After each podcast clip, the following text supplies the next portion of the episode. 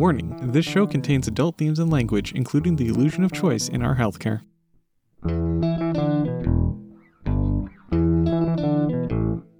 Disevidentia is an inability to reliably process evidence, and this is a podcast all about it.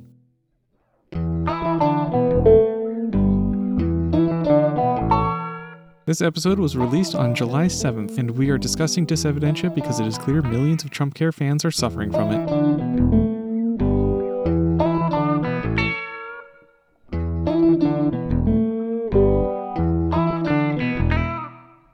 I am Squeaky. And I am Mako. We discuss logic and evidence because the people building our healthcare system didn't. Check out our sponsors at disevidentia.com on our support page, like how NiceHash lets you mine cryptocurrency on your own computer easily. You can support us directly by becoming a patron at patreon.com slash disevidentia. If you had to choose between paying your medical bills instead of podcasters, you can still help by liking, subscribing, and leaving a review. If you have a paper you have written or a small business to plug, let us know. Today, we are going to discuss healthcare. First, some basic facts that ought to be uncontroversial. Then some problems that even conservatives might agree with. Finally, we will highlight alternatives and get called socialist and fascist hundreds of times for trying to make our country better. After healthcare, we'll wrap up with a discussion on some ways to get more people listening. Maybe you can get a free flamethrower. But first, I'm going on a rant.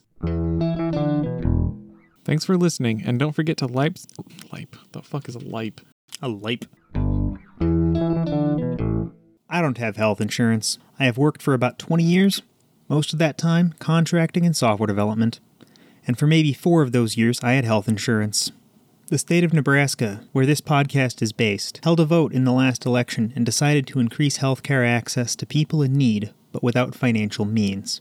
I cannot actually use this. I made too much money last year. I guess the people never get sick the year after they leave a job. Last time I checked for health insurance options, I could pay nearly $1,000 per month after waiting through tons of options without real knowledge of what differentiates them. The real important part of insurance is how badly they try to fuck you when you get sick. All the websites talked about were deductibles and copays, which are important but intractable for most people on the best of days, and irrelevant with regards to that how much they fuck you question. It's not like they list how many times you need to ask for a manager before accepting your claim that clearly fits inside all the rules. I'm trying to kick off my own business. Mostly, I write software. This podcast is a side project. Growing up, everyone told me that this was the land of opportunity. It seemed like every rags to riches story had someone starting a business. I guess that mostly counts for healthy people who can skip on health insurance. Doesn't seem to apply to people who are starting their own business on savings. I guess it works for people who are employed by a large company and happen to be fortunate enough to not be systematically shorted hours, because those people aren't full time and don't have to be given health insurance. Like my buddy, who quit his shit job and inspired this episode and this rant.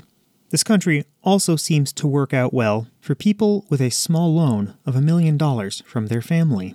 Fuck. That makes it sound like this isn't the land of opportunity my childhood promised. At least we are the home of the free and the brave. Oh, wait, we have 2.2 million people in prison, making America the country with both the most prisoners by count and the highest rate of incarceration. That is before counting prisons in territories like Guam and Puerto Rico, and doesn't include juvenile facilities. Well, there goes another of my childhood promises that America wasn't some sort of dystopian prison state.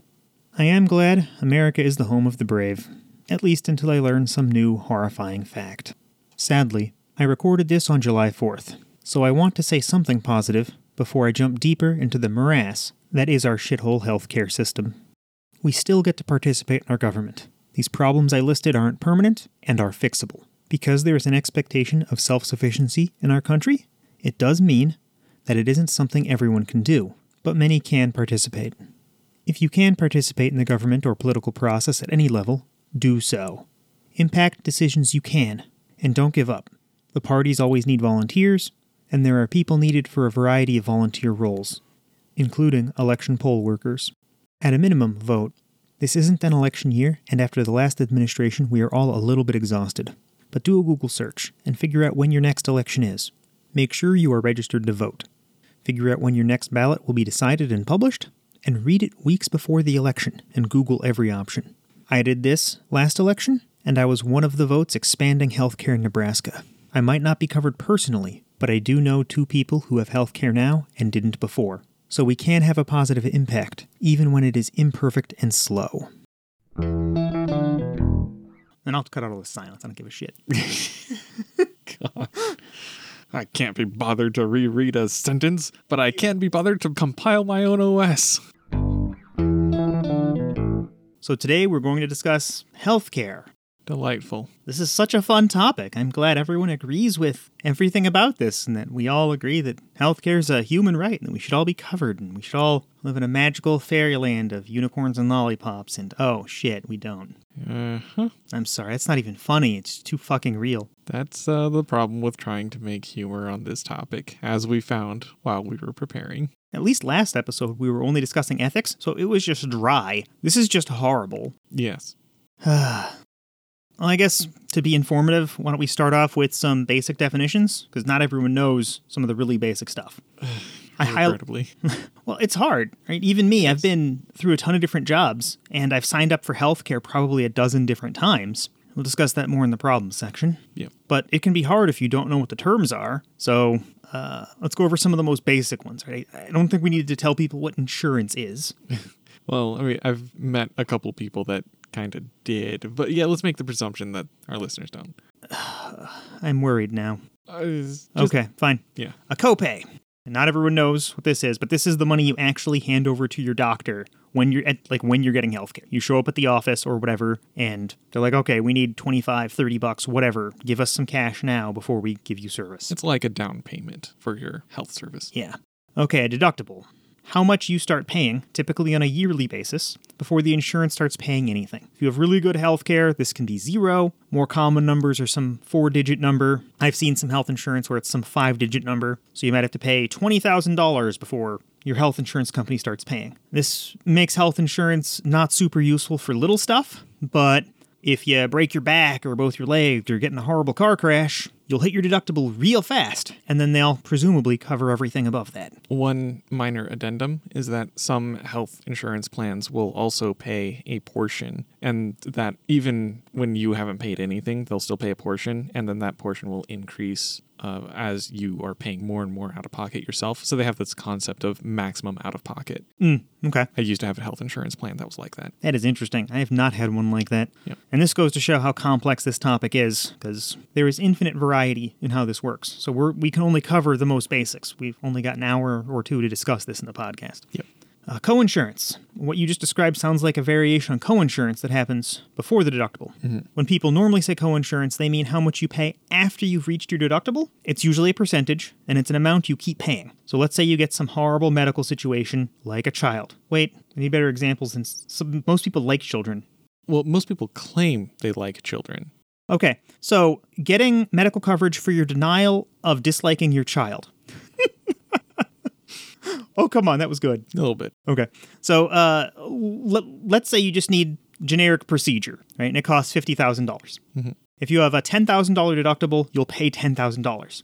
And then if you have a 10% coinsurance, that extra 40,000, you'll wind up paying 4,000 and then your health insurance will pick up the other 36,000 because they'll pay 90% of everything after the deductible. What Mako described sounded like a co-insurance before the deductible. I don't know the word for that. Yeah, I, I had it, and I can't tell you what the word for that is. Um, another word that probably doesn't need to exist, but feels kind of magical, is the premium. It feels like something good, because premium products are good. Premium is generally associated with good things. Like, we should totally plug AirPod Pros or those Raycon headphones all the other podcasts are plugging. Those are premium headphones. Yes, this premium is not a good premium. It's another word for your monthly bill to your health insurance company. Yeah, nobody likes bills. And it normally doesn't feel like a bill because most people get their health insurance through their employer and it just comes straight out of our Well, you- paychecks. Yeah, so you you don't ever actually hand over money. It's just cut off on the top of what you earn. I have had health insurance where I just handed it over because it was all on my end. It was a pain in the ass. Yeah. Okay, uh, we have a source for that, uh, WPShealth.com. Check it out in the show notes. And it covers two or three dozen different definitions. But I just picked some of the most common ones because for the rest of this podcast, we'll be using words like that and we'll refer back to and put more definitions in if we need to. But well, this is our source for definitions. Okay, you made a face right before when I was saying Trump care. What was that about? Just the thought of Trump Care as some kind of cohesive healthcare plan rather than a dissecting attack on Obamacare. Because that's really what it is. Even the name. The the bill was called the ACHA.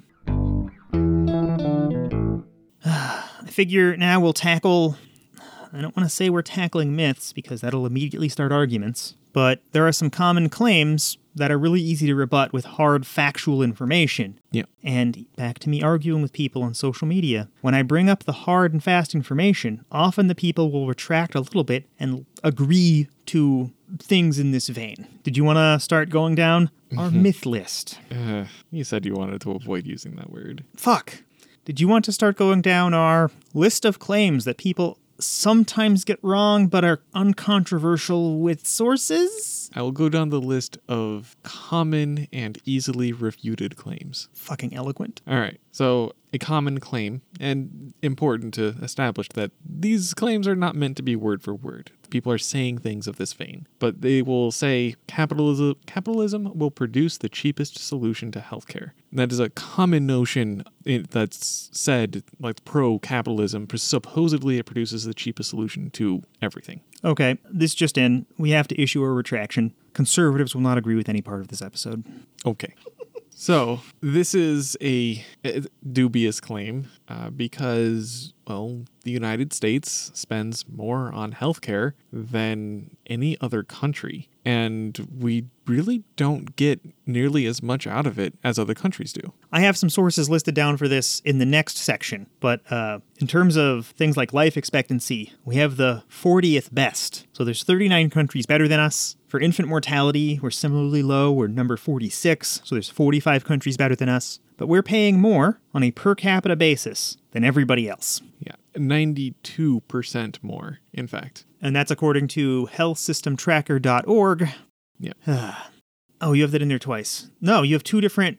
Different years. I have it marked down for 2018 and 2019. Oh, the percentage. numbers. The percentage didn't change at all. Our health insurance costs tracked the rest of the world, but just got that much bigger for an average of 10,966 person per year in the US and $5,697. So, about $5,000. I'm sorry. So, about $11,000 per American and about 55, 5600 per anyone else. not anyone. This was all made in comparison to other first world countries with various healthcare systems, uh, specifically the Netherlands, Australia, Sweden, Japan, Austria, Germany, France, and the United Kingdom. I'm pretty sure if we look on that Wikipedia list of life expectancy and infant mortality, I'm pretty sure those countries are doing better than us. Yes.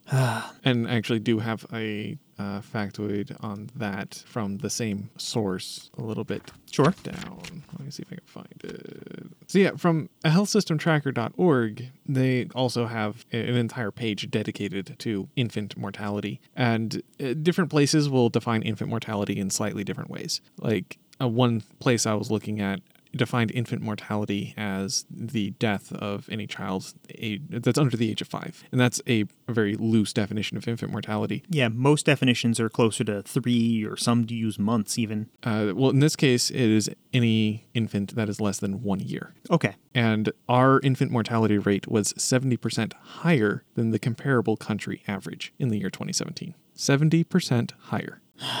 Now, these percentages can seem sort of misleading, so we'll dive into that later, I guess, when we're doing problems with our healthcare, because uh, we do have significantly worse outcomes on this. It isn't as misleading as it, it could be.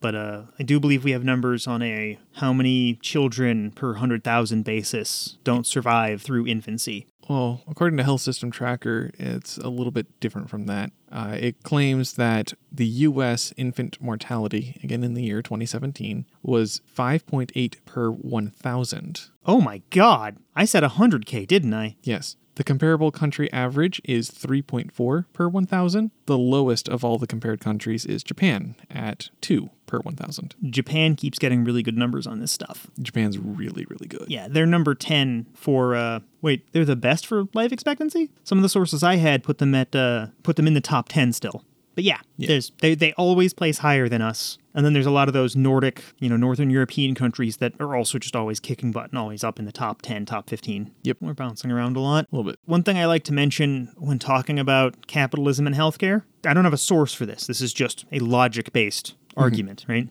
Uh, capitalism requires informed consumers who can choose alternatives or bargain, right? That just is required because the thought process that people who are very pro capitalism, and actually, I'm pro capitalism on many things, right? Mm-hmm. Like, I really like it for computer parts. I like it for contracting. I did I was very successful at selling my labor in the market. And I did really good at that for software development. And even a bunch of other things I'm very pro capitalism on. I just don't think it should be in places where the rules of capitalism don't apply. So if I'm looking for healthcare and if I need some life saving medicine, and there's only one place to get that life saving medicine, there's no alternative, and I have no bargaining power. The free market is not an adequate solution here, particularly when we consider that things like medicines can be patented, and we don't have good regulations on keeping the price of life saving things in check, and simply shopping or getting information on healthcare items is very difficult. And it's not like if you're in an ER, you can go ask, you know, bring me to the cheapest hospital or bring me to the best hospital. They bring you to the one that will save your life right now. And even when it's low stress, right, try calling around to hospitals and asking for prices of things. Yeah, they deliberately obfuscate or just outright refuse to tell you. Yeah, it's harder than trying to shop for like a phone plan and avoiding those weird secret hidden fees that you get that most phone services charge. Blah. So, just to summarize that, capitalism requires informed consumers who can choose alternatives or bargain. And in order to bargain, one needs leverage. If one is going to die or pay, then another, who has the life saving good or service, has infinite leverage. And you cannot have functioning capitalism, you cannot have a functioning market when someone in the market has infinite leverage. Yeah. Well, moving on to things with sources, you have more disputed claims, or disputable claims. So this kind of, we touched on this a little bit because it's very thoroughly intertwined with the the subject. Oh, a complex topic has lots of tendrils reaching to every place? Uh-huh. Huh. So the claim that America has the best healthcare system in the world, or slightly more uh, accurate to what's commonly said, America has the best healthcare in the world. I saw one source that put this really well. Uh, it's linked down below. It's uh, actually an academic paper from Canada's healthcare system. They said the American healthcare system is awesome if you get good health insurance from your employer. Such a great qualifier there. They don't say how good it is for the 27.5 million people who don't have health insurance, Yeah. or the people who have bad health insurance from their employer. And that's something that's often clarified from all sorts of people uh, because of things like medical tourism, which is another thing we'll cover here in a moment. but when you have a lot of money and you can afford the best medical plans, yeah, actually, the it pretty much is some of the best healthcare you can get in the world is here in the United States, but that's gated and most people can't access it. And even if you are one of the people who is accessing it, there's always that doubt. Are you sure that you actually have a good healthcare plan? I've been with employers before who say we have great health insurance, and then later talked to other employees who had to pay some ridiculous amount for something they thought was covered. Yeah. So the the simple notion that we have the best best healthcare system in the world is something that's not really true. And we already covered the infant mortality. And and- okay, so there's like a hundred different metrics you can use to try to gauge the effectiveness of a healthcare system, and we do pretty well in some of them, but we do bad in a lot of them. I wanted to discuss proxies later, but we've already thrown the show structure out. Okay. A proxy is something you use to measure something more complex. It is just super hard to measure who has the best healthcare because there are a million variables you could look at, right? Mm-hmm. But people measuring healthcare systems often go straight to life expectancy or straight to infant mortality because these are two very easy to measure things. Countries have similar definitions, and when they don't match up exactly, usually you can adjust, right? Like for infant mortality is just how old is the child we're talking about. If you want to pick other proxies, you can. You can get the numbers on it. We went with these two because they're really common and they show the picture very cleanly. Mm-hmm. We are among the worst healthcare among developed countries. Yeah. Don't, don't get us wrong, we're kicking butt compared to undeveloped countries. But I don't think we should take pride in that countries where only 75% of the population has access to toilets, that we have better healthcare than those countries. Because we don't always. Yeah, it's not good to celebrate mediocrity. We're the worst of the best, but we're still some of the best. We did use the word best. God.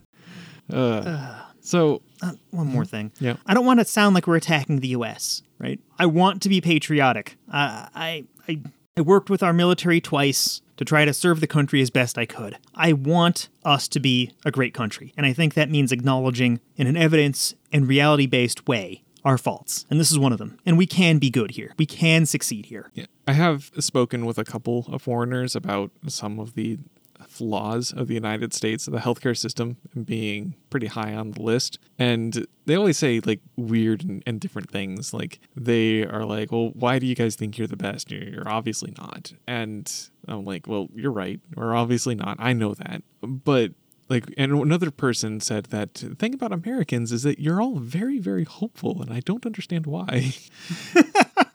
God. and that's it's a little bit scathing. But the thing is is we have so many resources uh, both uh, tangible and intangible. We have so much potential. We had we really were at one point legitimately one of the best countries in the world in our history. But we've just sort of become complacent with it. And now we've fallen behind. And if we actually were to flex these resources and our capability, actually understand through evidence and logic what the best steps forward were, and we're less afraid to experiment with these things to, to figure out what fits us best, then we legitimately could be, once again, one of the best countries in the world. I agree 100%.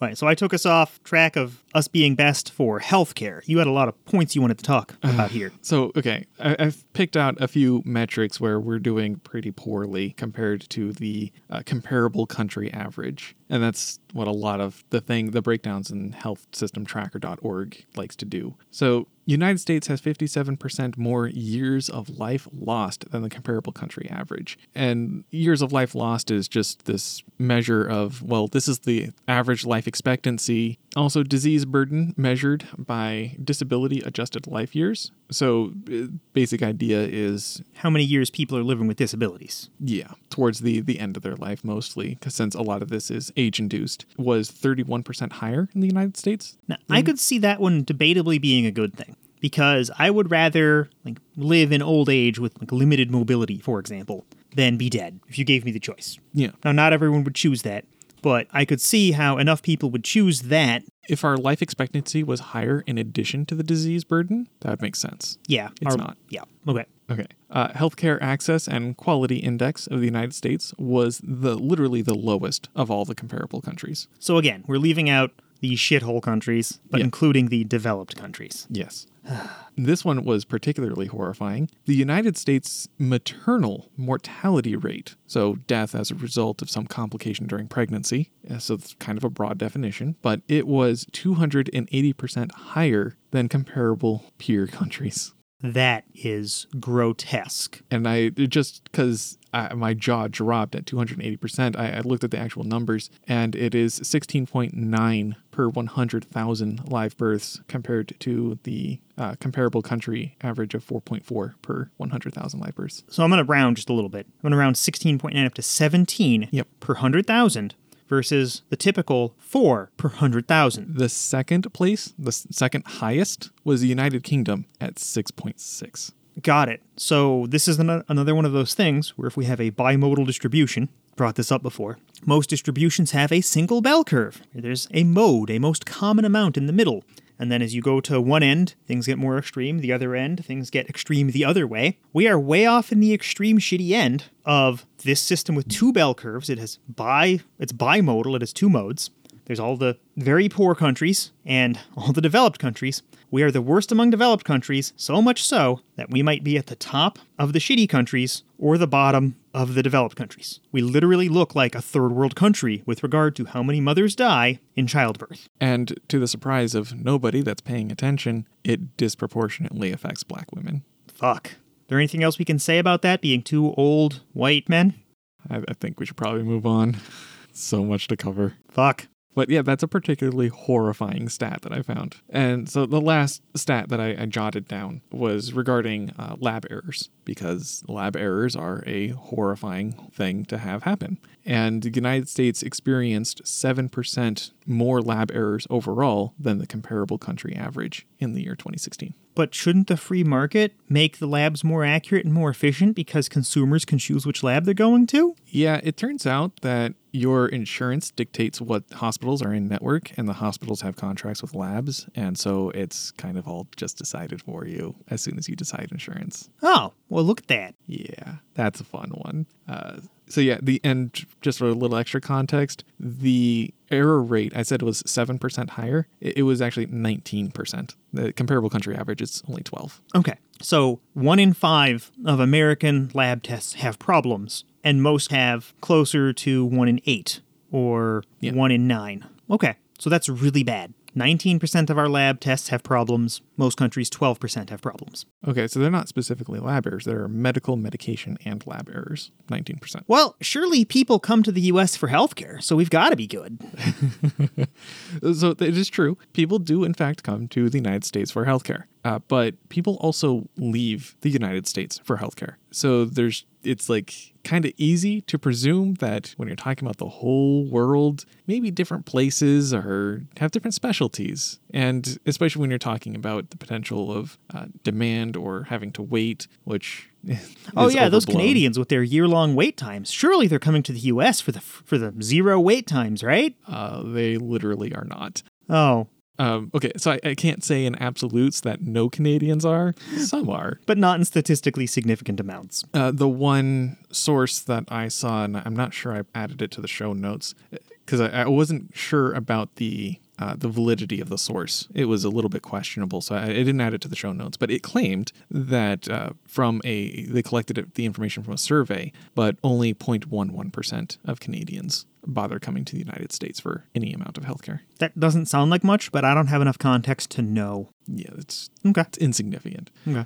Uh, so yeah, people travel around for medical reasons. And to give a little bit of extra context, there is uh, some estimates that have been made by I don't know what their group is, but this is from our medical tourism wiki source. But estimates claim that 750,000 Americans traveled abroad for medical treatment to some extent or another in the year 2007. That is quite a lot of people, And it's probably gone up since. almost certainly. But even taking that number, it's three quarters of a million people. It's about 300 million people. That's, was it 1% would be 3 million? That's about a quarter of a percent compared to 1% of 1%. So about 25 times more than Canada. It was 0.11. one Point tenth. one one. Yeah. Okay, so double or triple Canada. Okay. Yeah. Still magnitudes more than Canada. Okay. Yeah.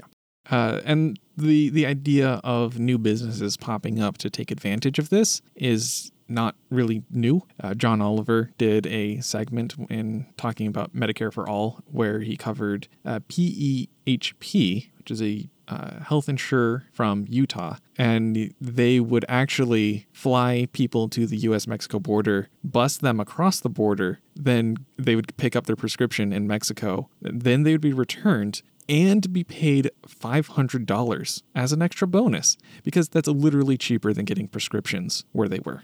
That's a super dramatic and hyper specific example. It is. But such an example can't exist if there aren't extraordinary problems. Yeah.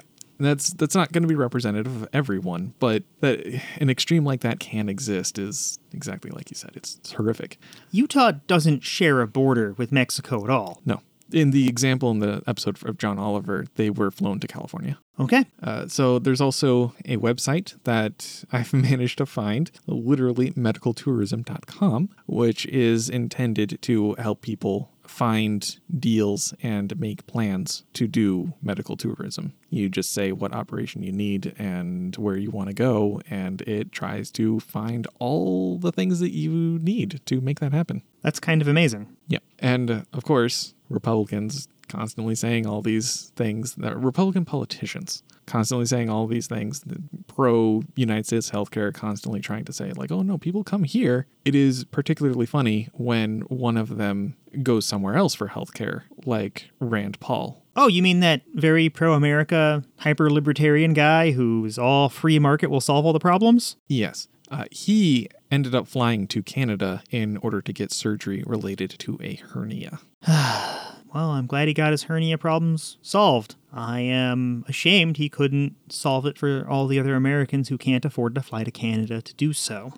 For sources on medical tourism, we link to the Wikipedia page on medical tourism, which links a ton of sources. Yep. Uh, we have Politico covering Rand Paul. We linked to the YouTube uh, video for John Oliver's piece. It's really good. You should watch it. He's really funny and pretty pretty accurate. And medicaltourism.com. Hey, dude, we should try to get a sponsorship from them. Okay. Like I, I could see it now. We could make up little skits and stuff and be like, "Hey, need your hernia operated on? Be just like Rand Paul. Fly to Canada. See all the sights." Like, was it Toronto or did he go to Vancouver? Because if you went to Vancouver, you could do like whale watching while you recuperate from your, you know, lower back problems. I actually have heard of uh, like the, the notion of medical tourism where they combine actual normal tourism with medical tourism. Yeah, totally. This makes sense. Yeah. Go to sunny Puerto Vallarta, drink Mai Tais on the beach. Actually, I think medicaltourism.com might have something for that. Destination guides. Wow. Okay, this is a rabbit hole we shouldn't go down right now. Uh, okay. Um, but certainly American medicine is great because we have low wait times. All those socialist countries must have long wait times. Mm, Not really, turns out. So, uh, you were in Canada a while ago, weren't you? Uh, Physically there? yes, I've physically been to Canada like three or four times, extended stay each time. Well, tell us about the horrible socialist healthcare in Canada. Well, it functions. Th- th- There's nothing horrible or socialist about it. Uh, there are some things that are elective and like uh so I personally didn't have any direct experience with the healthcare system, but I was seeing someone who did frequently have uh, healthcare issues that needed to be looked at while I was there. And the only time they ever had any issues with it, and it wasn't really issues because like they were informed up front about the limitations of the insurance, but uh, contraceptives weren't covered. Oh, that's interesting. So that came out of pocket, but literally everything else was just covered. Any small thing that they think might be an issue, they just went to the doctor and didn't have to worry about a bill. And there was no real wait times involved. If they scheduled an appointment, they got seen the very next, the very same week. But surely all these poor and filthy people going to the doctors for every little issue clogged things up and made it hard for good, hard-working Canadians to get their health care. Uh, well, all I can really say is no, it, it really didn't. All you can say is no, you're wrong.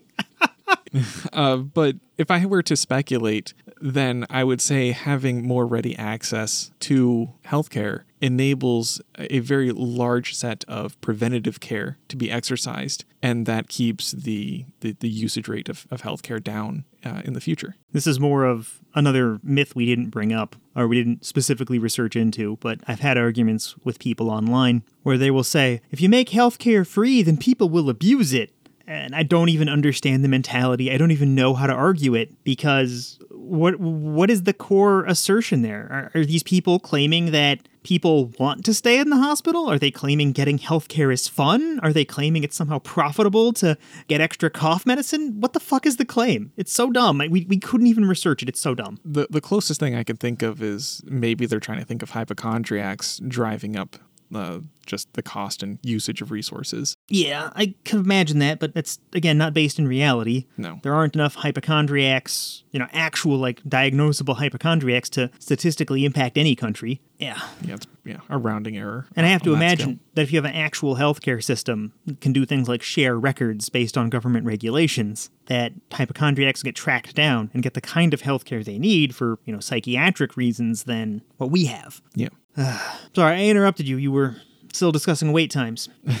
No, the, that was pretty much it. Like I never noticed any complications with any kind of wait time. The the wait times seemed consistent with my experience of uh, wait times early on or early in my life, I should say. In my adult life, on the other hand, uh, wait times like getting a, an appointment scheduled, like how fast can you get in to see a doctor? That when I was a child was something that we consistently could manage within the same week, you know, schedules permitting.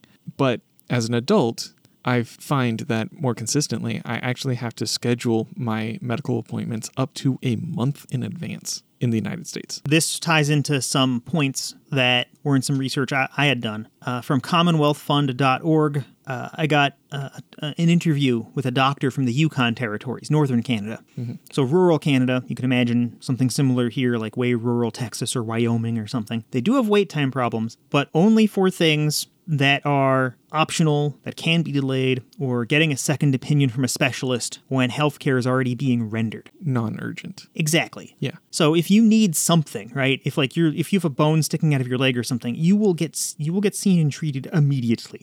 If you need an appendectomy, you will get it immediately. If you have cancer and you need to get the first round of whatever the appropriate treatment is, you will get that rapidly before things start getting worse. If anything's deteriorating in your health, you'll get it. And you sort of will get that here too. I'm going to go That does line up with my experience in the ER. Yeah. Because I've been to the ER, I think, four times in the last three years, and every time it was it was really rapid. And this is despite me having issues scheduling uh, appointments with like my primary care provider, for example. Can I share a, an anecdote with me and my SO? Yeah. So, me and I'll just say her, so I have some word to refer to this.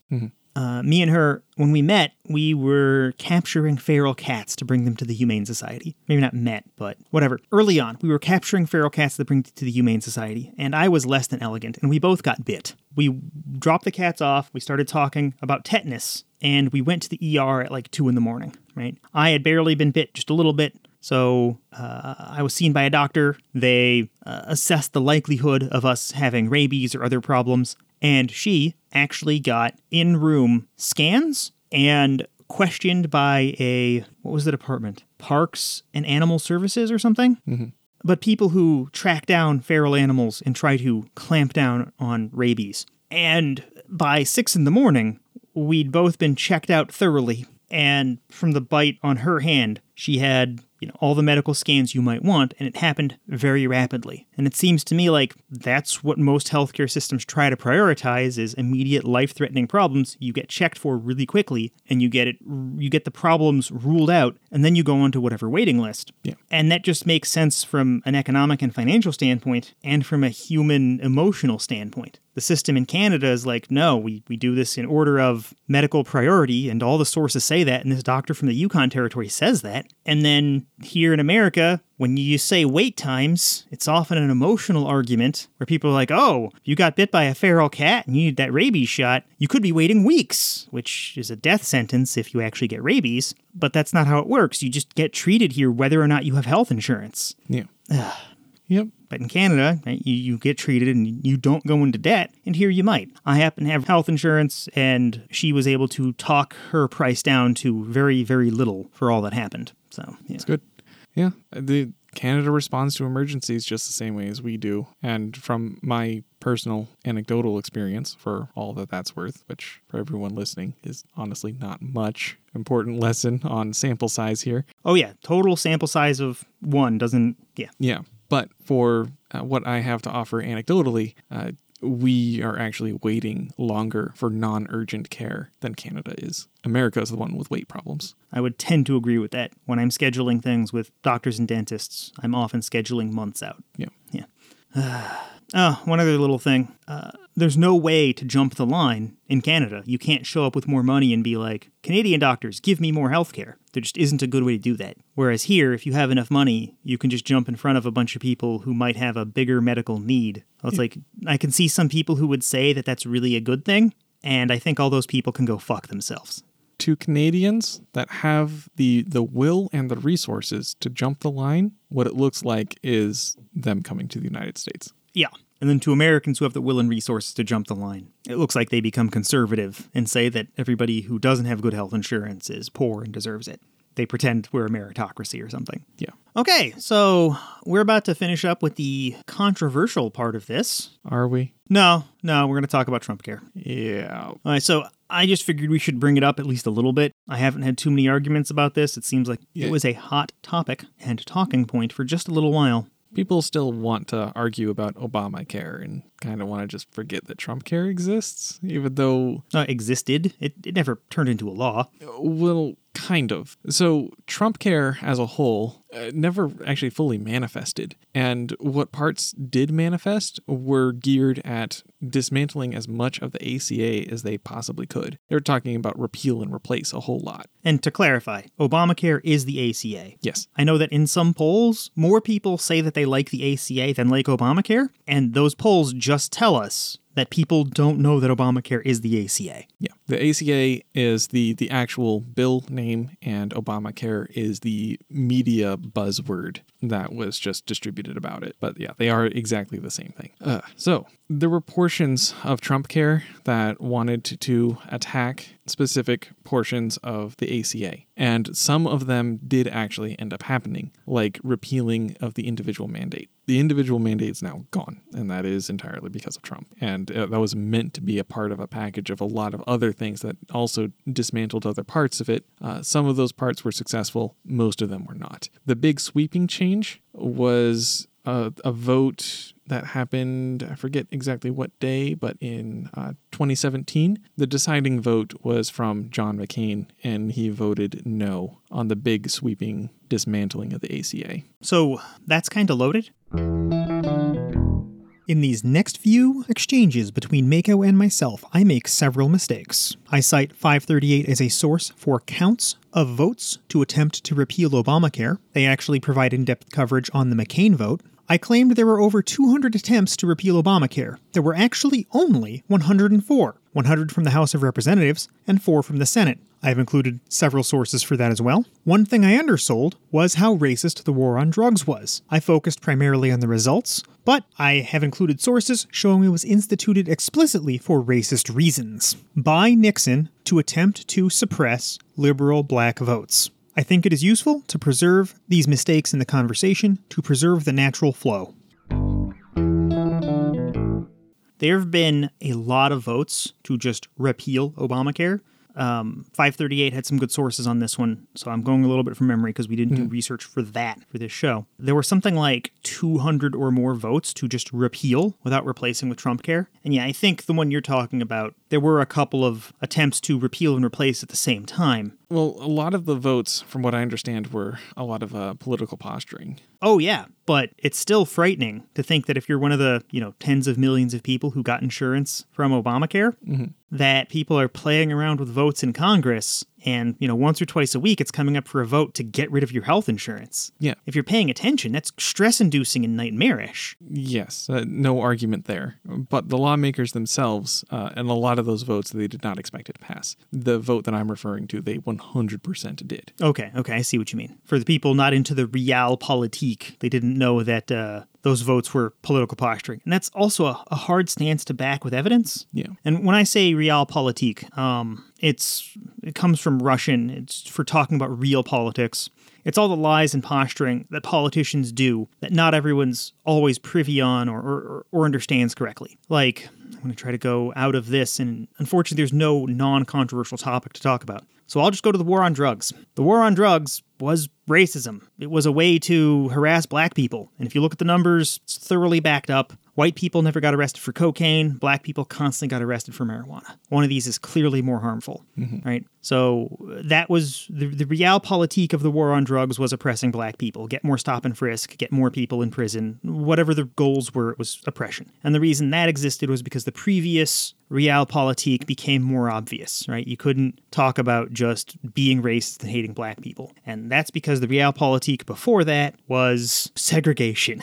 And then the realpolitik before that was Jim Crow, and before that was slavery. So we, they kept backing off and watering the message down, and these things happened in a succession. And on this, the narrative they were putting forward was Republicans are working hard to get rid of that evil Obamacare, when really Obamacare is responsible for more conservatives getting health, more conservative Americans, like people, not just politicians, getting health care than liberals. Because as some of our charts will show, there are more people in red states and red counties that don't have health care. And mm-hmm. Obamacare got a ton of these people health care. So Republicans can't repeal it because if they do, it will take way more red citizens off of health care than it will take off blue citizens. And that would be doom to their standpoint. But because so many people hate Obamacare but love the ACA, the realpolitik is we're going to go through, we as Republican leadership is going to go through all these motions to make it look like we're fighting the good fight, but not going to actually do it. So, super stressful for informed people. Uh, lots of narrative writing and posturing that's very hard to back with sources and evidence. But in my opinion, is evident if you're quite informed. You just keep reading and keep looking into it, I think a lot of people come around to what I'm saying, or would come around to what I'm saying on this.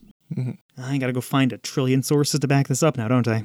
Because that is a complex thing I just claimed. It, it is a bit complicated, yes. All right, so I will go get some decent sources for that. I'll see if I can find some talking points from 538 because they're really good at highlighting. They don't go into the concept of realpolitik too often, But they do talk about, oh, Republicans didn't think this vote would pass, so why did they put it forward? Let's discuss. They do that kind of stuff a lot. Oh, sorry, I totally went off the rails on what you were saying. Oh, you're fine. But yeah, Trump Care, in the incarnation that actually manifested, in what limited capacity it did manifest, was just an attack on the ACA, trying to dismantle as much of it as they felt that they could get away with. And like I said, some parts were successful, most of them were not. I actually really hate the individual mandate. I think that was a garbage policy. Like, it shouldn't have been there. The whole idea that if you don't have health care, you have to pay. It is distasteful to a lot of people. it disproportionately affects poor people. What if you've made a, an informed decision that you literally can't afford health care because you're uh, a burger flipper who gets 10 hours a week because that's the most you can get, right? You could easily be taxed, you know, some fairly large amount. It, it was bracketed, it was adjusted so that way if you didn't make a lot of money, it uh, uh, it it, sh- it shouldn't cost ridiculous amounts. It wouldn't cost you thousands of dollars, but uh, it bottomed out, and it bottomed out at you know some couple of hundred dollars per per citizen that you had to pay into it if you didn't have health insurance, and that is a tax on poor people, the people who can't pay taxes. We should be taxing billionaires to pay for these people's health care so they can get out of poverty. An extra $200 tax on poor people isn't helping. the stated rationale was that uh, young and healthy people, the people who are most likely to not get health insurance, uh, The people who are most likely to be burger flippers. I mean, among other low skill jobs, yes. I, I use that as a proxy for cashiers, waiters and waitresses. Yeah, all these low paying jobs. The idea is to get them paying into the pool in order to keep the premiums uh, low for everyone else, is the stated reason for that. Yep, I'm with you. It's just that's a shit stated reason. There is no amount of burger flippers, cashiers, and wait staff that can add up to, like, oh, selling all of Jeff Bezos's extra yachts and spaceships. Yeah. Yeah, it just we have 446 billionaires in this country. If we tax them, we could take that money and put it into healthcare for all of these people who are extremely stressed on their healthcare decisions. If they decide that they can't afford the $200, that's probably because they can't. I know because I've been there. And when times were easier, I wasn't flipping burgers. I worked at KFC. God, that's so shameful to say, but it was rough, right? I was not in mm-hmm. a good place professionally, and I was manning the buffet at KFC. What? Oh God, such crap. But yeah, I was making like seven or eight dollars an hour. It was not good. I was doing significantly better than a lot of other people because I had some education under my belt. They're just like, we trust that you'll be responsible and show up to work on time. And I did. I got way more respect than a lot of my peers because I just showed up to work on time. But why would you expect people to show up to work on time if you're giving them five dollars and forty-five cents an hour? Ugh. People didn't take it seriously because it's hard to take that seriously, and it couldn't give them a living wage. It couldn't get them out of poverty. It floated them to the next month where they would suffer through poverty again. Yep. Thank you for letting me rant a little bit. I'm sure we were discussing something useful. Trump care? Uh, and well, we were covering the facets of how Trump Care is not actually a healthcare plan, but simply an attack on the ACA. Yeah. And uh, then, oh yeah, then my opinion is that the ACA is literally better than nothing. Well, that much is objective. Yeah, I just, I still really don't like it. I really feel we should have. A single payer healthcare system. I was so reluctant to say it because as soon as I say it, people will attack us and call us socialist and fascist and mm-hmm. communist. I'll let them. Yeah, yeah, we have to bite the bullet. Other countries make there's a lot of different systems for healthcare out there in a lot of different countries. And it is also my opinion that single payer makes the most sense for america because it's something that we just as i said earlier we have the resources to tackle it. Not all countries do. We do. We should. What's a medical medication error? medical comma medication comma lab. All right, I'm going to edit that out so I don't sound stupid. okay Let's, before we dive into alternatives and fixes, now that we've laid out a bunch of facts that are hopefully less controversial, we see how immediately controversial this got. Why don't we try to dig deeper into some of the other problems? Unless we covered all those already. Did we already cover all the problems with our healthcare? Oh, no, look, I'm scrolling for pages. uh, we can't possibly cover all of them So, on to purely problems with our healthcare, things that I'm sure more people will disagree with. yep Maybe not. Maybe this will be the, the uncontroversial part of our podcast. I doubt it. People have different experiences with the healthcare system. They're going to have different complaints and Sure. perceived attribution bias. They're going to have different believed reasons for why these things exist. I chatted with some of our listeners. One of them got back to me with some complaints. Mm-hmm. So I'll put out some quotes first. I asked, What are some problems we have with healthcare? One person said, We have to make a choice once a year and stick with it. It's not like there's much of a choice either. Talking about enrollment. Yep. Yep. And this is also complicated by the fact that it's not easy to stay informed. If you have to choose between an HMO and a PPO, nowadays maybe you know what that is. But often you'll be given the choice and some dollar values and you won't know why you should pick one or the other. And then new laws pass and you have to deal with an HSA or an HS whatever and you're looking at all these things, you don't know what they are. And often you don't have good time to go research it. They're, when you talk to HR, they give you the pamphlet straight from the health insurance company so you don't get good, neutral information. So, of all the things you just listed, I only know what an HSA is. I don't know what any of the rest. Okay. I'm not going to go into what they stand for. Yeah, demonstrating as Yeah. much as we've done research on this, it's Well, the- yeah, you, you kind of just have to go through it and feel the pain and then be diligent and do your research. But a PPO is what most people think of as normal insurance.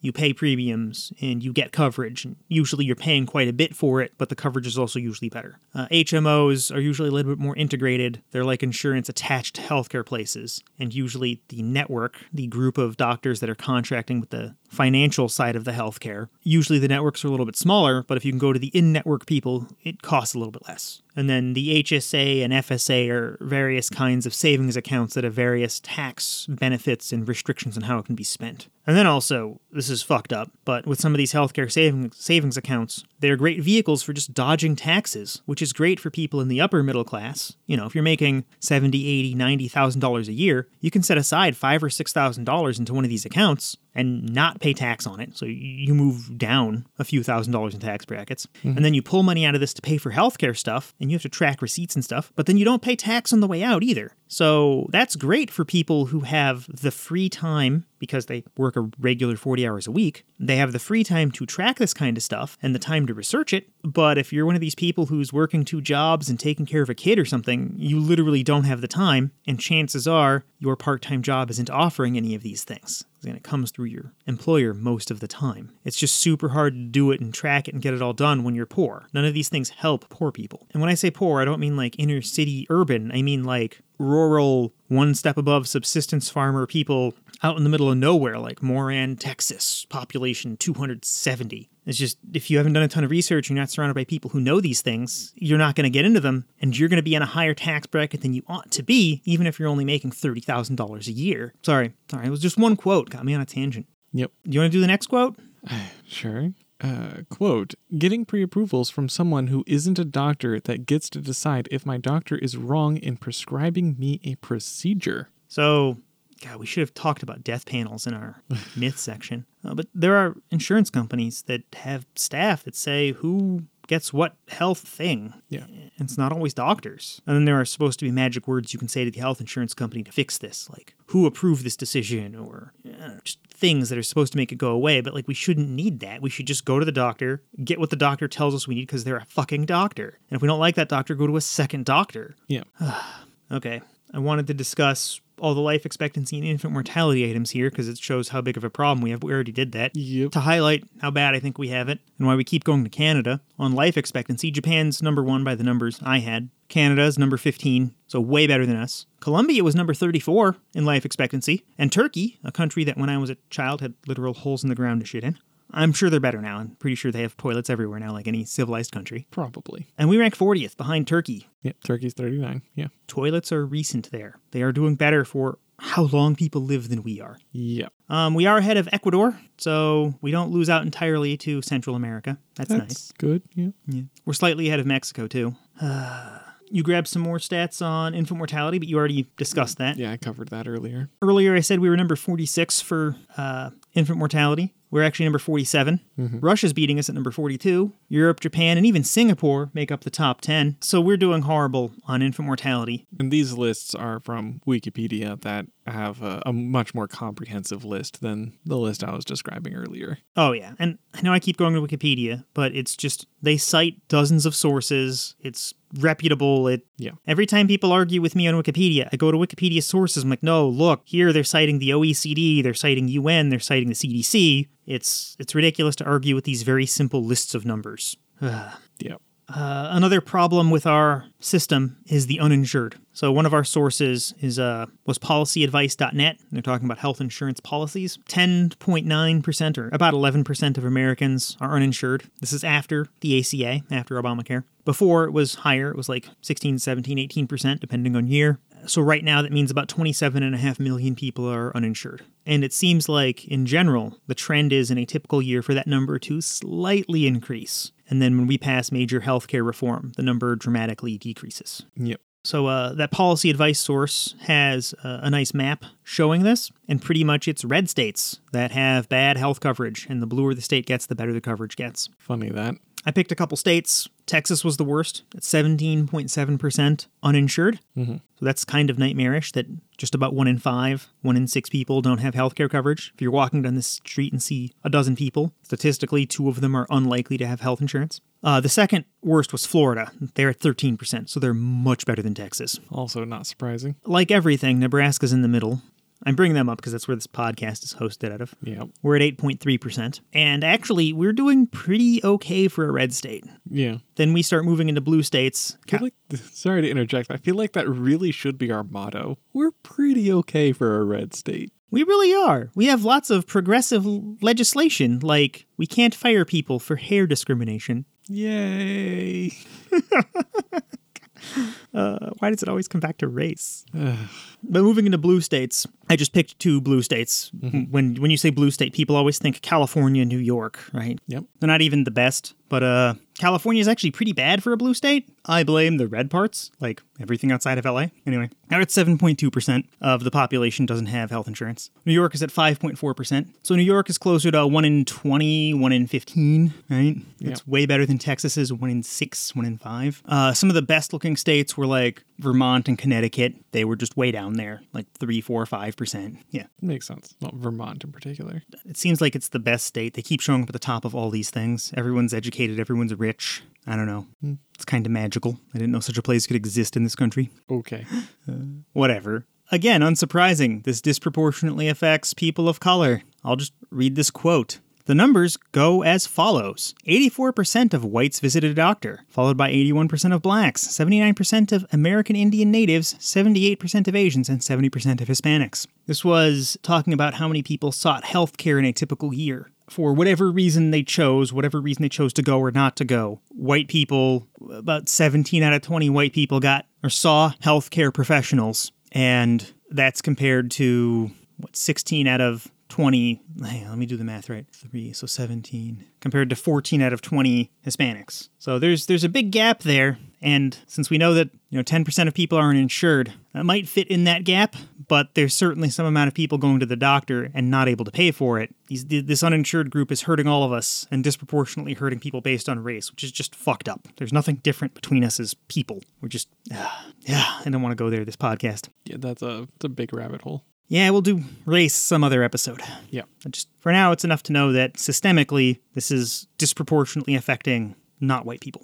And the website said whites, blacks. It feels racist, but I don't know. Maybe. Every time I say whites, I'm usually talking about egg whites, making some cake or some shit. You're going to make me want cake. Cake is delicious. You seem to also have some horrifying guidance oh. on what happens when your insurance has denied your service, will not pay. Oh, yeah. Patientadvocate.org is all about getting your uh, most out of the healthcare system. And that this page simply exists, and I put this in the notes, as a quote, fucking nightmare. Yeah. End of that quote. It's a page all about what to do when your health insurance denies your claim. Because health insurance is a heavily regulated industry, all healthcare providers are mandated to have an appeals process. There's rules about what they can and cannot deny. Lots of people talk about rules before the ACA, like the uh, pre-existing condition thing. They're not allowed to deny, to deny that now. So if you get denied because it was a pre-existing condition, condition, there is an appeals process to get that overturned, but it's still a pain in the butt, and you still need to know about the appeals process. So yeah, check that out in the show notes. But be aware that one reason healthcare can be denied is, and I'm quoting, services are not deemed medically necessary, ending that quote, but they're not deemed medically necessary by the financial institution that is your insurance company, not your doctor. Which is, is there any way this isn't a nightmare? No, not really. And looking at all those other places that have better healthcare outcomes, most of them the doctors decide. You generally want to leave it to the actual experts in that particular field to make calls. Yeah, yeah. Because of I'm going to move on from this. This is this is too real. Because of the problems with health insurance regulations. This uh, it's good that we have it, right? If we didn't, the health insurance companies would be denying more people and getting away with even more. Yeah. But we have a strong love of religion in this country. So we have religious exemptions. Of course. So, popped up is this thing called a healthcare sharing ministry. It claims not to be insurance, and for legal purposes, it isn't. For every other purpose, it is. And it's a way for devout, godly Christians to share the burden of medical expenses, is the claim. We've got two sources here. John Oliver talked about it. The Opening Arguments podcast talked about it. Opening Arguments is great. There's a lawyer and a comedian, and they just go over things. And uh, the lawyer straight up called it a scam. Lawyers are really careful with their words, and I've been listening to Opening Arguments for a couple hundred episodes. He's never called anything a scam. He's super careful because he knows if he calls something a scam and it isn't, he can be sued because he's a lawyer and he knows how litigious people can be. Yep. So he straight up called this whole industry a scam. He points out the specific rules where uh, where these things can claim to be religiously affiliated and become a church. These places claim not to be insurance, claim not to have contracts. Oh, they're definitely the dictionary defini- definition of insurance, and the things you have to sign to join them are definitely contracts. But unlike uh, contracts from reputable companies, you have to sign non disclosure agreements to get in, and they often have onerous clauses that are straight up bigoted. Uh, sometimes they're called morality clauses, which is disgusting. Churches get to act like they own the word morality that way. Because often the first thing is uh, they're bigoted, bigoted against uh, gay people and just everything LGBTQ. So you can't be in one of these if you're you know in a gay relationship. They'll just kick you out if you ever have. Uh, often they are very prejudicial against uh, things they deem that you've done to yourself. So if you have an alcohol problem, so there was a person who got in a bar fight and they were denied healthcare coverage, and it was denied because it was claimed to be self inflicted. They won't cover anything related to STDs unless it was only contracted inside a, a heterosexual marriage. So that's interesting. They expected you to explain how the STD was contracted. Spicy. Yeah. Uh, they won't cover abortion. Sometimes they won't cover other contraceptives, which is a shame because that's the best way to prevent future medical bills. Often, um, John John Oliver even went so far as to start a church and found a healthcare Christian sharing ministry. Our Lady of Perpetual Health. So it just shows how ridiculous this is. And these things aren't regulated like insurance. They are insurance according to like a dictionary, but they're not insurance according to the federal government. So they don't have the appeals process. They don't have the rules on who can be dropped and when. They don't have rules on changing your policy. They don't have rules on expectations of insurance companies. So, in the opening arguments podcast, one thing they really hammered home was some of these things have really harsh limits on how much they'll pay out, and they're capped, which is the opposite of what you want insurance to do. The reason we have deductibles and copays is because we want to pay a little bit out of pocket to minimize the shared costs. And then, when there is a burden an individual cannot handle, the big company pays it for us. So it's like, oh, I broke my back in a horrible car crash. Cool, here's $200,000 I need to pay. Thank you, health insurance company. These healthcare sharing ministries do the exact opposite and they cap it. And one of the ones uh, uh, the open argu- arguments guys looked at capped it at $125,000 for lifetime payouts, meaning that every doctor visit you went to, it chipped away at this. And then when you, if, if you had a, a horrible problem, Eh, they would pay up to the cap and you're done. And both John Oliver and the Opening Arguments podcast had examples of horror stories. Having worked in insurance on the software side, not health insurance, but just insurance in general, I feel like get health insurance or get insurance when there is a risk you can't handle and don't play around with companies that say they're not insurance but doing insurance things. It's far too regulated and the companies are all clearly evil. They're all clearly trying to fuck over people paying them money. Yeah.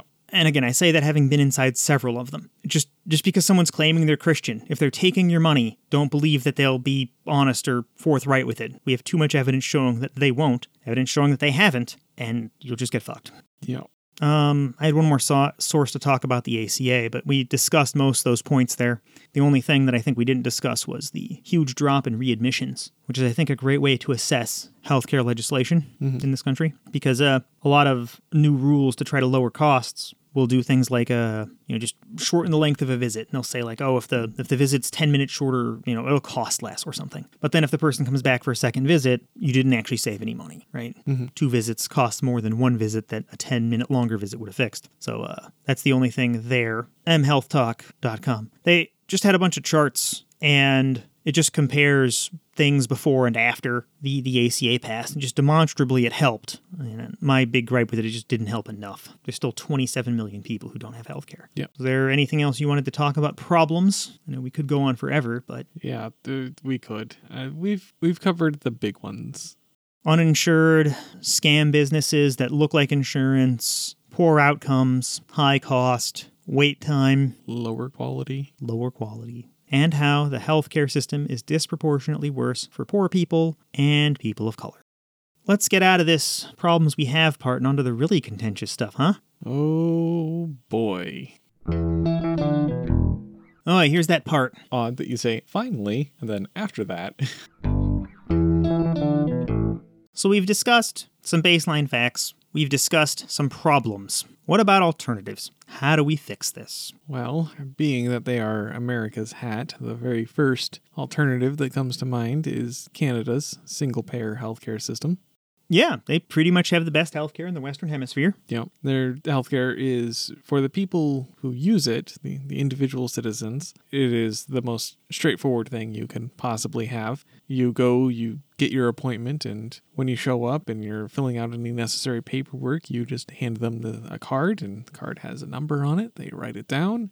And then you go in, you get your treatment or see your doctor, or get your consultation, whatever it may be, and then you just walk out the door, and that's it. There's no bill later. That's it's just that simple. And something cool about this that conservatives might like if they started actually understanding how the system works is it's not a big federal thing. The federal government reimburses each province, which, if you don't know, that's what they have instead of states. They're the same thing, really. But Canada has 10 provinces and two or three territories, something like that. Sounds right. the provinces and territories are the ones that act as the single payer and they are they, they hold a, a state monopoly on healthcare. If you're a doctor you go to them and get paid and conservatives will often yell well if there's not a financial incentive to become a doctor then that it won't happen. And we have sources. There's this paper from the uh, ncbi which is this canadian board on this that actually studies this and yeah, their their doctors don't make as much as American doctors, but the by the numbers we have, they made you know more than hundred thousand dollars in 1992. So adjusted for inflation, whatever. I I was doing fine when I was making hundred and four thousand dollars, even now in you know 2017 and 2020 money. Yeah, and none of that has to go to healthcare expenses. Yeah, yeah. And that's just what doctors are getting paid. Yeah. It doesn't have to go to their cost. There are other ways for them to get paid. But these uh the provinces look at the needs of the people in the province and they set prices for healthcare stuff. And then the doctors and hospitals and healthcare offices go to the province and it gets paid and it works. So all the complexity is handled by the people who are actually dealing with the decision making process of it, the people who know, not, you know, you or me who don't deal with the healthcare system all the time. And we're expected to go, you know, price comparison shopping for hospitals. You're not going to be poor and destitute working in healthcare in Canada. No. You will be quite comfortable. And even then, there's a lot of doctors here in the States that are at or near poverty level because they do things like run free clinics or only take Medicare patients or Yeah. again, per this Canadian paper, they spend uh, less per person, yet have better outcomes. And uh, the paper actually did cite wait times, but they also explained that it was mostly to see a specialist after the first round of treatment was issued and it was deemed stable. So I think what's happening here is Canada's tracking wait times more honestly than we are. I think it's that simple. So when people are talking about wait time here in the US, there's this emotional, visceral reaction like we're talking about emergency room visits or something like that. And it just isn't. It's all the things. So there's not a good way to know, but it looks like every country that's at least as good as the, United States in healthcare, if you have an emergency, you get treatment immediately. Alternatives to single payer. So there are uh, two other possible alternatives that I brought up on a list from Wikipedia, and going back here just because it's so clear and obvious. But Canada fits in the category of countries with universal government funded health systems. Okay. Then there are countries with universal public insurance, okay, where there's a government option and private options, and it's mandated that you have insurance at some level. Sometimes it's mandated that the employer give it to employees, and the government covers uninsured people or something. There's something that leaves no gaps. There's mandates, and there's a private option. Mm-hmm. But then there are countries with universal private insurance systems. Germany was also covered in this paper as a comparison, and they fit in this category. Healthcare there, there's no government option. You can't just go to the government and get it, but there are private companies that are heavily regulated that most of the time go through an employer. But then, if you aren't employed, the system has something in place to make sure that you get insurance and it might be the government pays a private company to cover you, but you are covered one way or the other. So 100% of people have health insurance. And this is Germany, country that makes about as much money as us per capita. They didn't used to, but they've caught up to us, and they've done this since uh, at least the 70s. And the 60s and 70s seems to be when a lot of these systems came into being. And then there's countries with non-universal insurance. So, Oh, hey, for yeah. emphasis, I- I, I think we should kind of go down this list, and I'm kind of eager to. Oh, yeah. The list of countries with non universal insurance systems. So, Bangladesh, uh,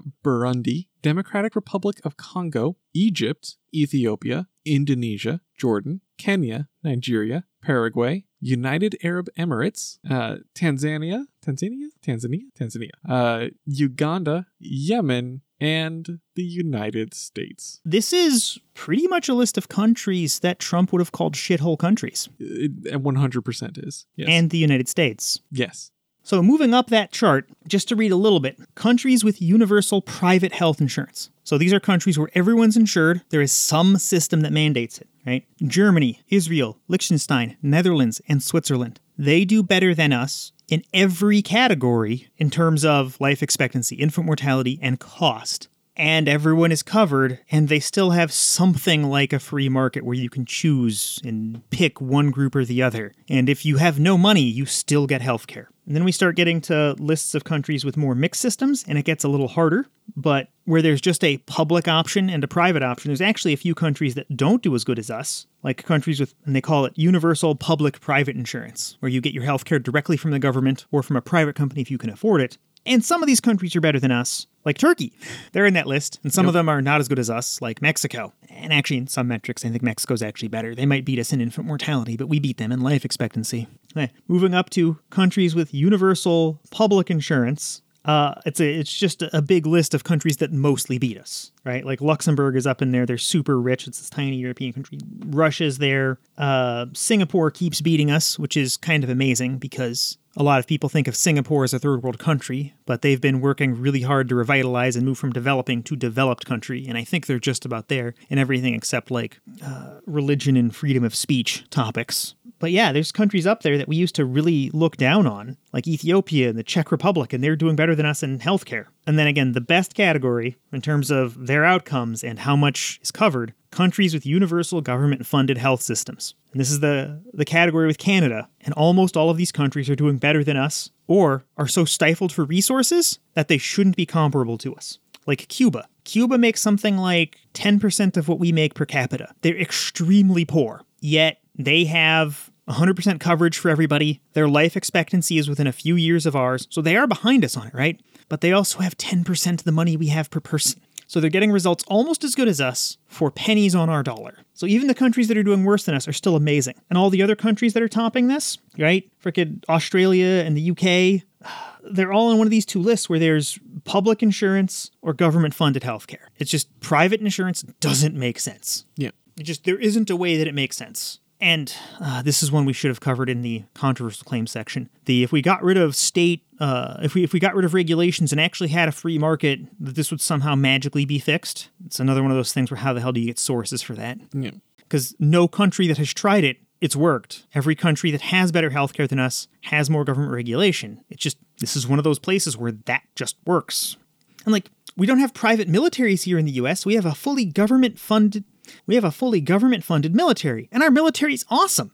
Why don't we have a military view on our healthcare? So the military example kind of plays into what I was about to say a bit. Sure. For some things, the endeavor is just simply too large for any entity smaller than an entire government to be able to manage. In the 60s, that was quite literally the space race. We couldn't have corporations or individual states constructing a space program to go to the moon. It was just way too large of an endeavor. And military, securing the entire nation, it's too large of an endeavor. Yeah, by definition, securing a nation with force of arms is going to be a government level problem. Because even if you get more resources individually, the country these individuals are in will get bigger proportionally. So the government has to handle it. Unless you're. Never mind. I was going to bring up one exception. There's one country that has no military, they just have a really good treaty with the United States. And trying to keep your population healthy is also a massive endeavor and it scales with proportion to technology and the population. So an individual can, an average individual can never keep up with it. Yeah.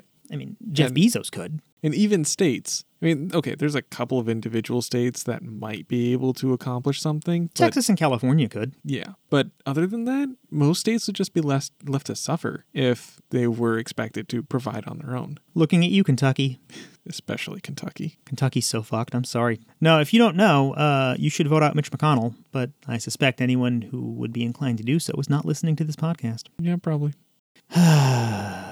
So yeah, it just this problem grows in proportion to the population and technology, and the government can do that too. And an individual can't, so the free market fundamentally doesn't fit the problem at this societal level either. It doesn't fit at an individual level because risk management doesn't fit at an individual level because it's fundamentally anti competitive. In theory, you could have competition, but in practice, it's like you're not going to do price shopping when you- you're bleeding out of your neck, right? It's not going to happen Yeah. And then it doesn't work on a like a big societal scale level because you need a huge pool of population to distribute risk evenly. Because there's nothing that can happen to one person that is so costly that you know 10 million people can't absorb that cost so when you get a population of millions you can distribute it and we have a huge population we have 300 million people in this country we could distribute a lot of risk evenly and each of us would take on a smaller load than we are taking on now because now we're also paying for a bunch of uninsured people who are seeking healthcare when it's worst instead of when it's best to seek it. We're spending a ton of money on all these things and we're not getting the results we should. So we just need to pick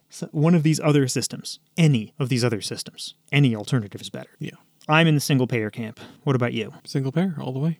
Yeah, copy Canada. Like, what the hell does Japan have? They have a universal public insurance. All right. And that's described as in these countries, workers have social insurance. Usually, government withholds part of their wage, which is divided between employee and employer. People who don't have a legal con. Oh, I'm going to cut a bunch of that out. But yeah, it looks just like mandated insurance in other ways. It's very similar to single payer. Yeah. Is there anything else we hadn't covered yet? Uh, I mean, yes. Oh, yeah, the topic's healthcare. It's infinitely large. And there is that, yes. Uh, but I mean, I think we've exhausted all of the immediate topics on healthcare because non immediate topics will literally never end until we get meaningful reform. but otherwise, we had some ideas for improving viewership. Brilliant. 13 minutes in, and that should cover about two minutes of material. Yep. We wanted to try to grow the audience of the podcast. Yeah. I had some ideas. None of them are great. The the one we settled on is I think we want to do a, a raffle, a giveaway, right? Where we'll have some actions. Right? There's this vendor we can go through that'll run the raffle for us. But if you take these actions, you know, like us on various social medias or retweet us or post about us places, you can uh, get you know a chance to enter, and it'll be free. There won't be any payment to enter. The idea is we'll give away some prizes. Right. So I reached out to some of our listeners and just asked what you guys would be interested in for prizes. And I got a great quote from somebody that's like, I don't know, man, maybe magnifying glasses? What about Disevidentia the board game? The possibilities are limitless. But Uh, I don't know. At this point, I don't have any really good ideas. I kind of want to give away some flash drives. We'll like put our logo on there and we'll fill it up with all the podcast episodes so far. It'll be nice. It'll be like a thing you actually might want to like keep, not one of these cheap, crappy marketing ones. But like, I don't know. I don't know if that would motivate people. So I would like listeners to contact us, right? Contact at disevidentia.com for email. You can tweet at us at disevidentia. You can hit us up on the disevidentia subreddit. If you see me on LinkedIn, if you look for Joseph Toppy on LinkedIn, you'll get me or my father. If you get my father, he'll politely direct you to me. If you get me, you'll probably see me yelling at conservatives.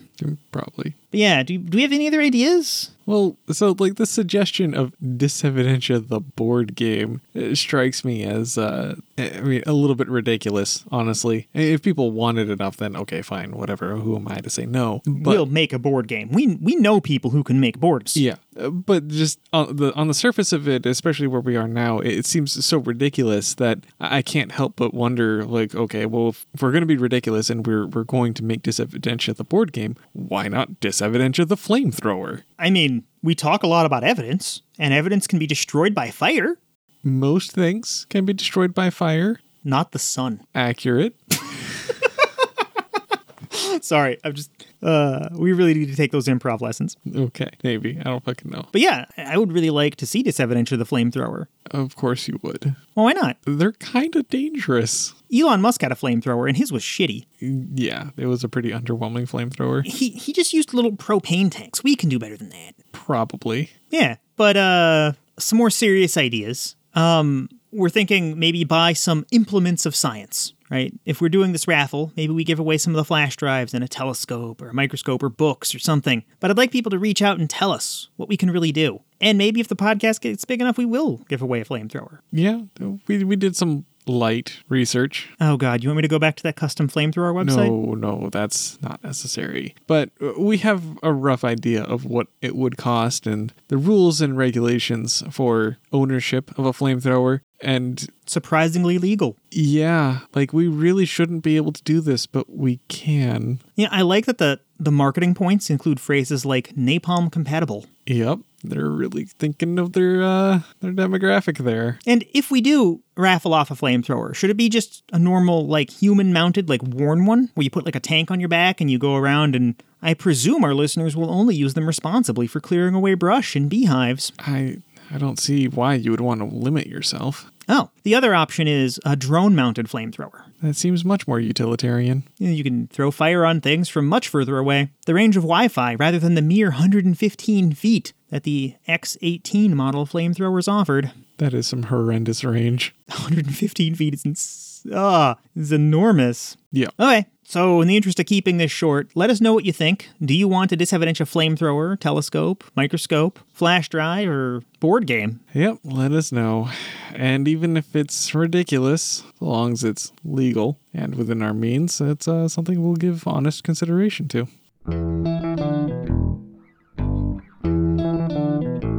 Thanks to all of our Patreon supporters at the evidence investigator level or higher, including Jared, Duct Tape, Keldar, Lazori78. Thanks for listening, and don't forget to like, subscribe, leave a review, or tell a friend. Copyright 2021 Blacktop Studios Inc. Intro music was Slow by Pidex, used with permission.